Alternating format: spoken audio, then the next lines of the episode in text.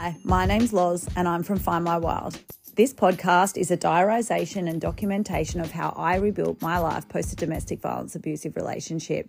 It's raw, it's real, it's authentic, and I get down and dirty with you. In this episode, we look at the first love that I experienced post my relationship.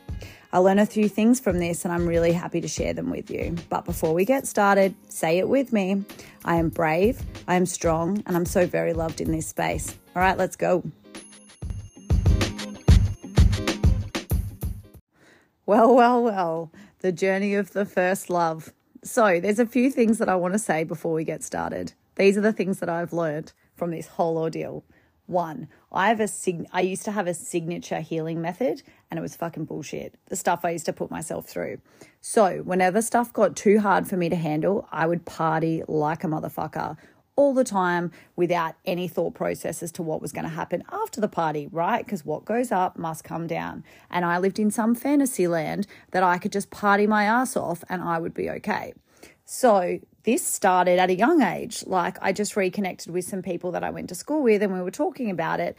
And at 18, when I had a big upheaval in my life, which will be shared in a book, woohoo, with everything, because um, I feel like it sets the tone for, you know, I feel like your whole life kind of sets the tone in motion. So it's good to go back in order to look at what happened to move forward. Anywho, I had a significant incident happen then, and my signature move is to party. Number one.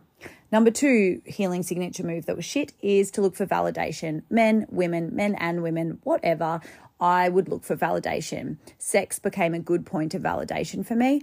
And so partying and sex, great combination, right? When you're broken. Well, it was for me. So I look for those things because when I'm feeling so low and shitty about myself, I look externally. Well, past tense, I did look ex- externally. I've done some healing work, as some of you might know, especially those that are following my Instagram, and I now know those shitty habits that I had. But this was what I had back then. Also, third thing I've learned is that if you don't heal and if you don't deal with the things that are hidden underneath, you will look for people that are similar or the same because the level of toxicity that those people bring to the party, especially with you, is a normal feeling. So, for an example, you know, like coming from a domestic violence abusive relationship and a, you know, highly abusive family, you that's normal right? So being yelled at being screamed at being controlled all those behaviors are normal. So then when you have someone in your life that doesn't attribute those and doesn't deliver those to you you don't know how to handle it. Like you're like oh is this normal? Why are they treating me like this? What do they want out of me? and stuff like that.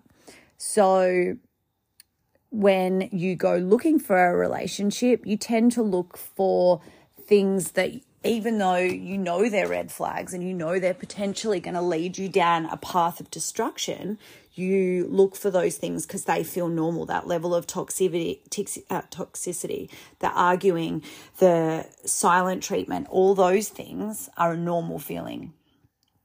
That's definitely what I experienced. So, with all that being said, let's get into it. Okay, so the first love post my domestic violence abusive relationship probably broke me more than the relationship. I know that sounds crazy because it was very short lived. However, the relationship built and built and built and built and then ended the way that it ended. So there were significant things that peaked and then we slowly declined, dropped, and then, you know, the emotional abuse and things like that got worse and worse over time. However, coming into this one after being with someone for 14 years, I was so desperate to be loved properly. And this person was incredible at the time.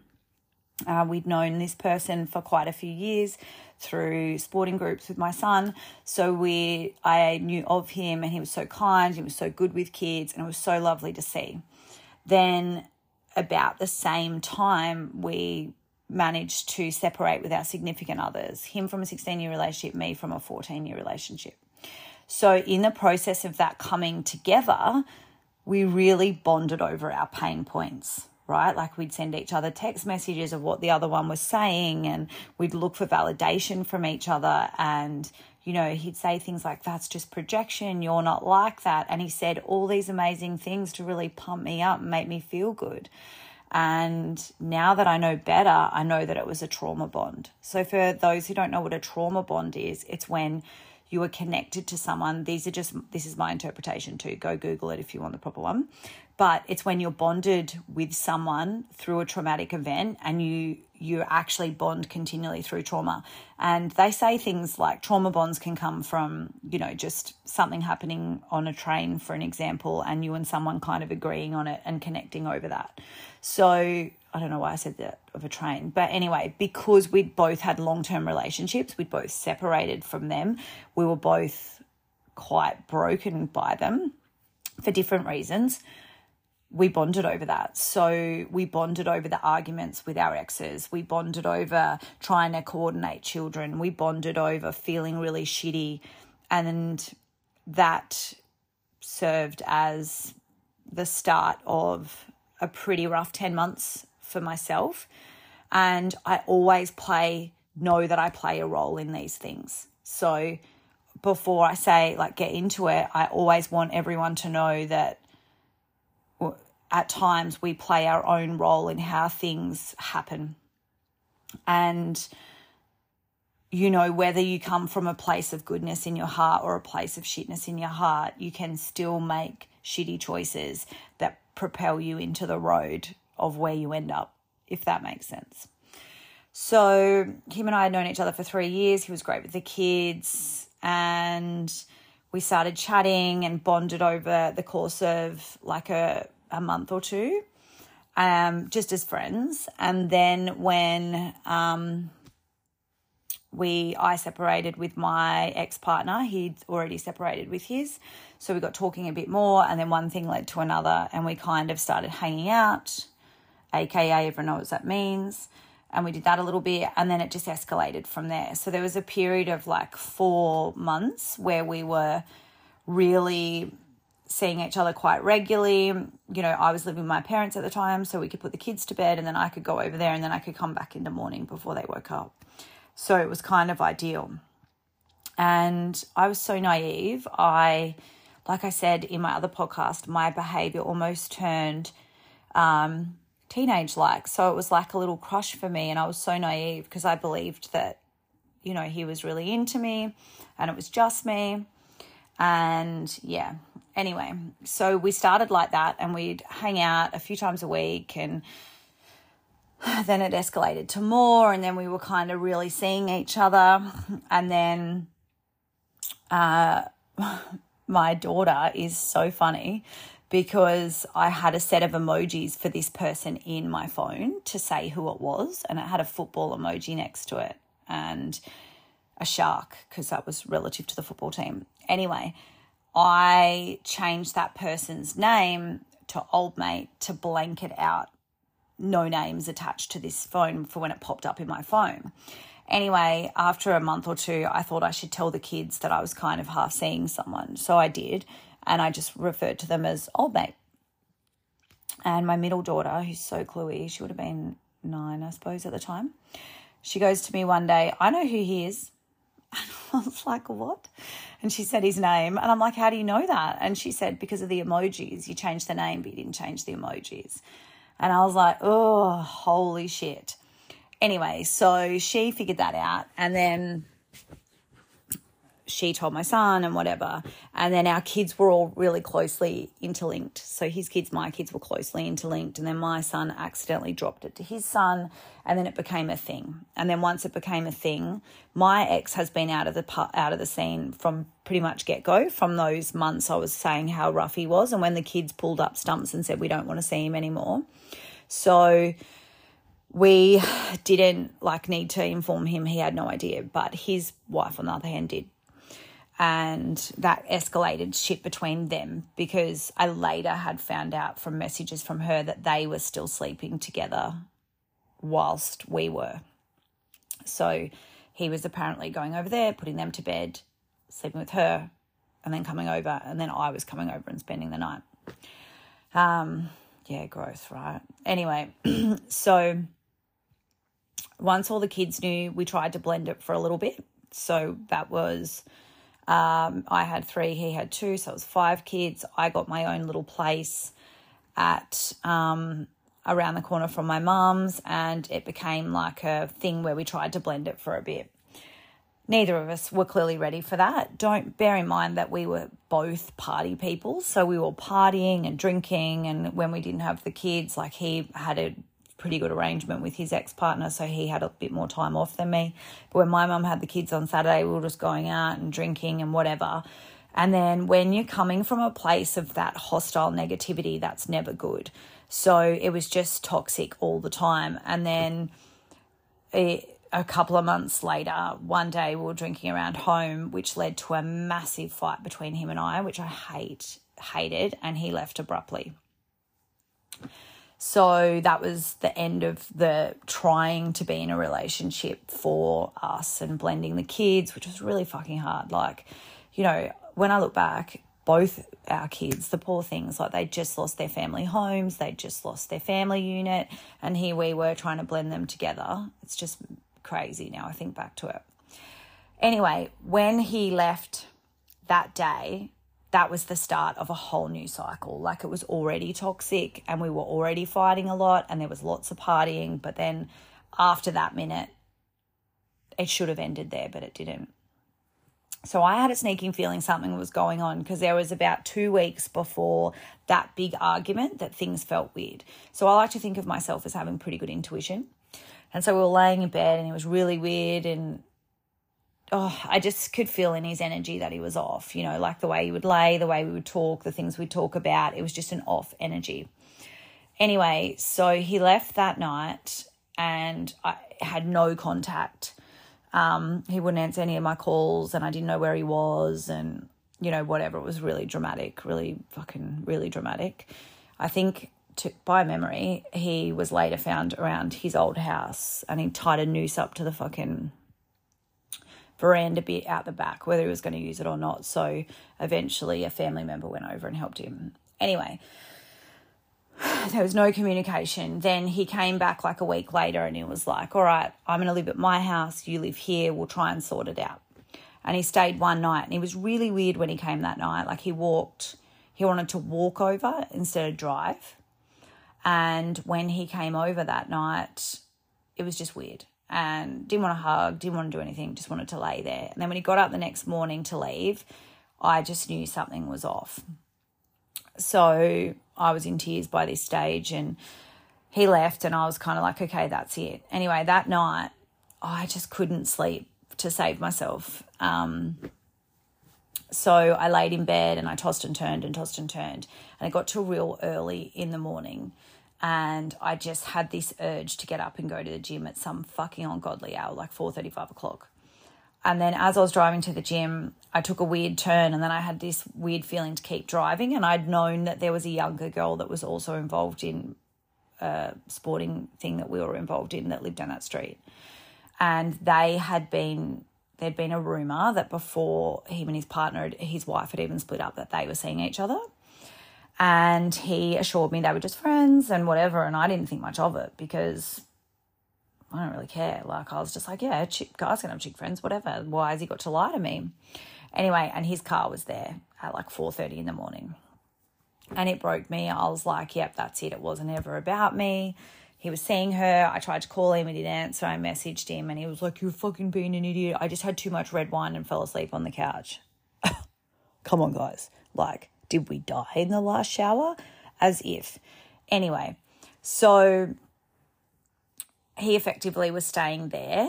And then this is so fucked up, but like I was so broken that for the next four months or so, even though I knew he was seeing her, I continually went back to him.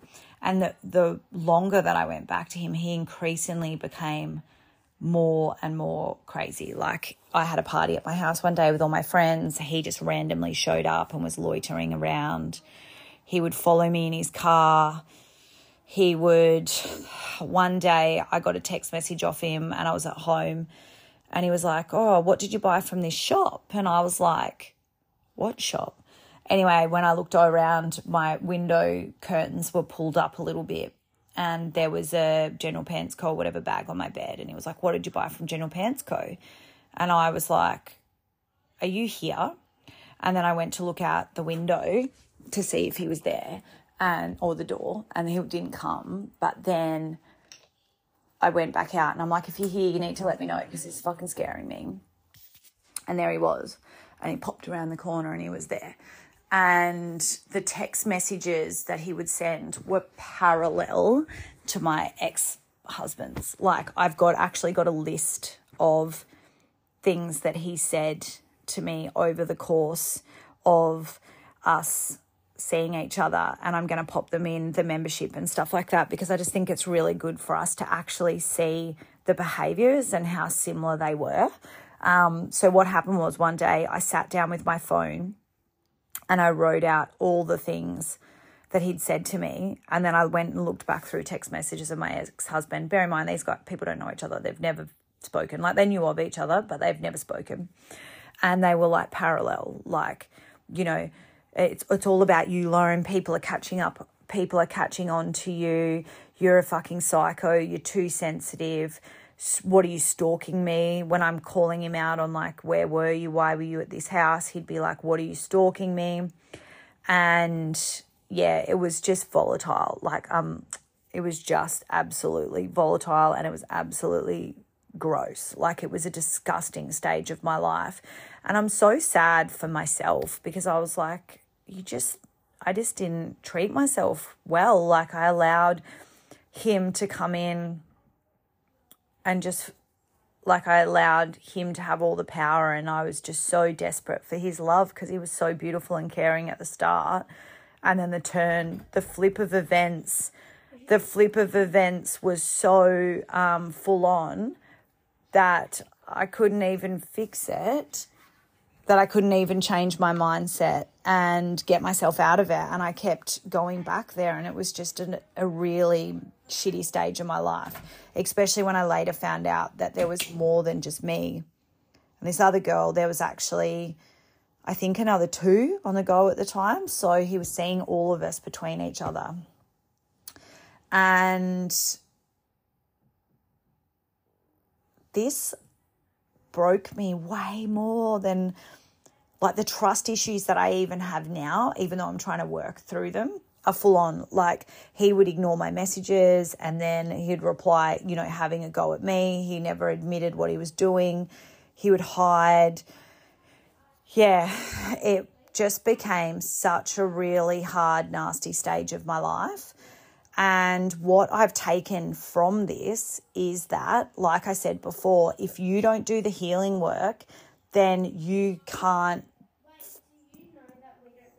find better. Like you can't actually move better and make a better choice because you're living in that energy of this is what it should be like as opposed to what it what you deserve, like what you fucking deserve. Like, you know, when you've lived a long time or even a short time in a DV relationship, you've been treated like absolute shit, right? You've been spoken to like shit, you've been told, controlled, manipulated, and everything in between. So, if you haven't had the time to heal and recognize where your broken parts lie. Like, for an example, I was just so desperate to be loved after so many years of feeling unloved that kind words and kind gestures and everything just made me stay and made me put up with behavior that was so bad. Like when I first met him, he was on the floor.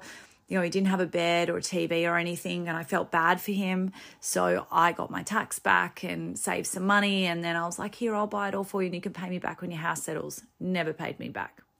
I went to a 40th part, party with him and a, um, for one of his friends, and there was a guy that was saying some stuff to me, calling me tits or something like that. And then he came out and tried to hit him. The person I was seeing tried to hit this guy, and I got in the middle and said, you know, don't wreck your friend's party. And I copped a punch to the face. It was an accident, obviously, it wasn't aimed at me, but it did mark up my face. And then there was just the drinking and the arguing, and then later on, I met a really cool guy that I'm still really good friends with. And we used to go hang at the beach a lot. and he would drive down the beach and like drive past us and yell stuff at us and try and park next to us and just really wanted to make his presence known and it just was a complete repeat on what I'd already lived just in a different circumstance. It was crazy. Like when I look back now, it was fucking absolutely mental. And something that I found within myself is that before I had healed, I actually I lower my vibration and my level and my lifestyle to match that of those people. So instead of, like, for an example, I'm a happy, positive person most of the time. But when you hang out with someone like that, I'm, I don't want to say easily influenced because I'm quite a strong personality, but I quite easily snip into like that negative mindset or that poor me mindset and then the party mindset. And yeah, because I wasn't healed, I really felt myself go in there. So healing is fucking key to this too. And I know there's beautiful stories of people that meet their right person and that's amazing and they can heal together. And I really think that that's key. But if you're carrying a, across big wounds and then you find yourself in a situation or a relationship or whatever the fuck you're in with someone that's got big wounds too, but also someone that recognizes your big wounds and uses them against you, then you need to do some healing work because that cycle will continue until you actually stop and heal. So, I would love to know your thoughts on this. I would love to know if you've been in this kind of relationship. Like, did you meet the love of your life after? Did you have, you know, did you do a similar thing to me and repeat the cycle? Are you too scared to love? Anything like that. I would love to know because I can tell you now that particular relationship really did some psychological and emotional damage to me that I'm still working through. You know, things like if I text someone and they don't reply, I get all anxious and think it's me, or if, you know, people like, if I'm talking to someone like in messages or whatever that I don't really know and they say things that isn't in alignment, like, you know, come across a bit full on, I get really worked up. Like, like, oh my God, they're going to stalk me again. They're going to come around. Like my friend that I was talking about before that I'm still really close with had to come put security cameras up because it was scary. Like he would keep showing up. So he would drive down my street and he would send me text messages and be like, whose car's that? And what are you doing there? And oh, look, Jack's playing out the front. Like it was just fucked. Absolutely fucked. So yeah, let me know below. What are your thoughts on this? How have you gone with relationships? How are you looking at relationships? And also, what topics you would like to hear on the podcast? Because I'm going to get some guest speakers in. So, if this is a topic that we want to talk about more and delve into relationships post a domestic violence abusive relationship, I'm all for it. Let's fucking evolve. Let's feel, let's heal, and let's be the happiest versions of ourselves, right?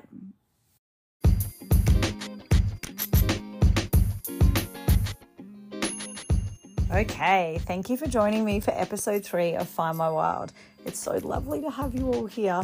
So, the episodes as they go at the moment are building context before I get into the steps and the stages because I really want to take you all on a journey and hope that if anyone resonates or can pluck anything out of it to know that you can get through these days, then that's fucking amazing. Like, that's my main goal. So, if you want to know more about my journey, head over to um, Instagram at find.my.wild and follow me along there. The Find My Wild community is in the process of coming, and I'm so fucking excited for this to bring like minded humans, male, female, and everything together so that we can all love, support, and just pump each other up through some of the shittiest times of our lives. So before I leave you today, say it with me. I am brave, I'm strong, I'm so very loved here. I love you, find my wild. Mwah.